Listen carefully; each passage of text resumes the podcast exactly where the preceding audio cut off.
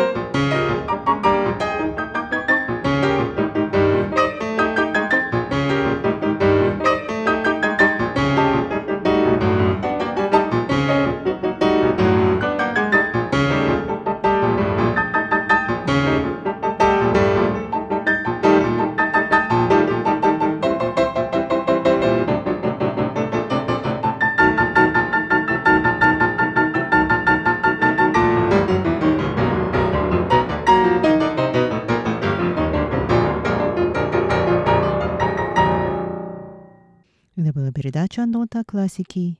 До новых встреч в эфире. Всего доброго.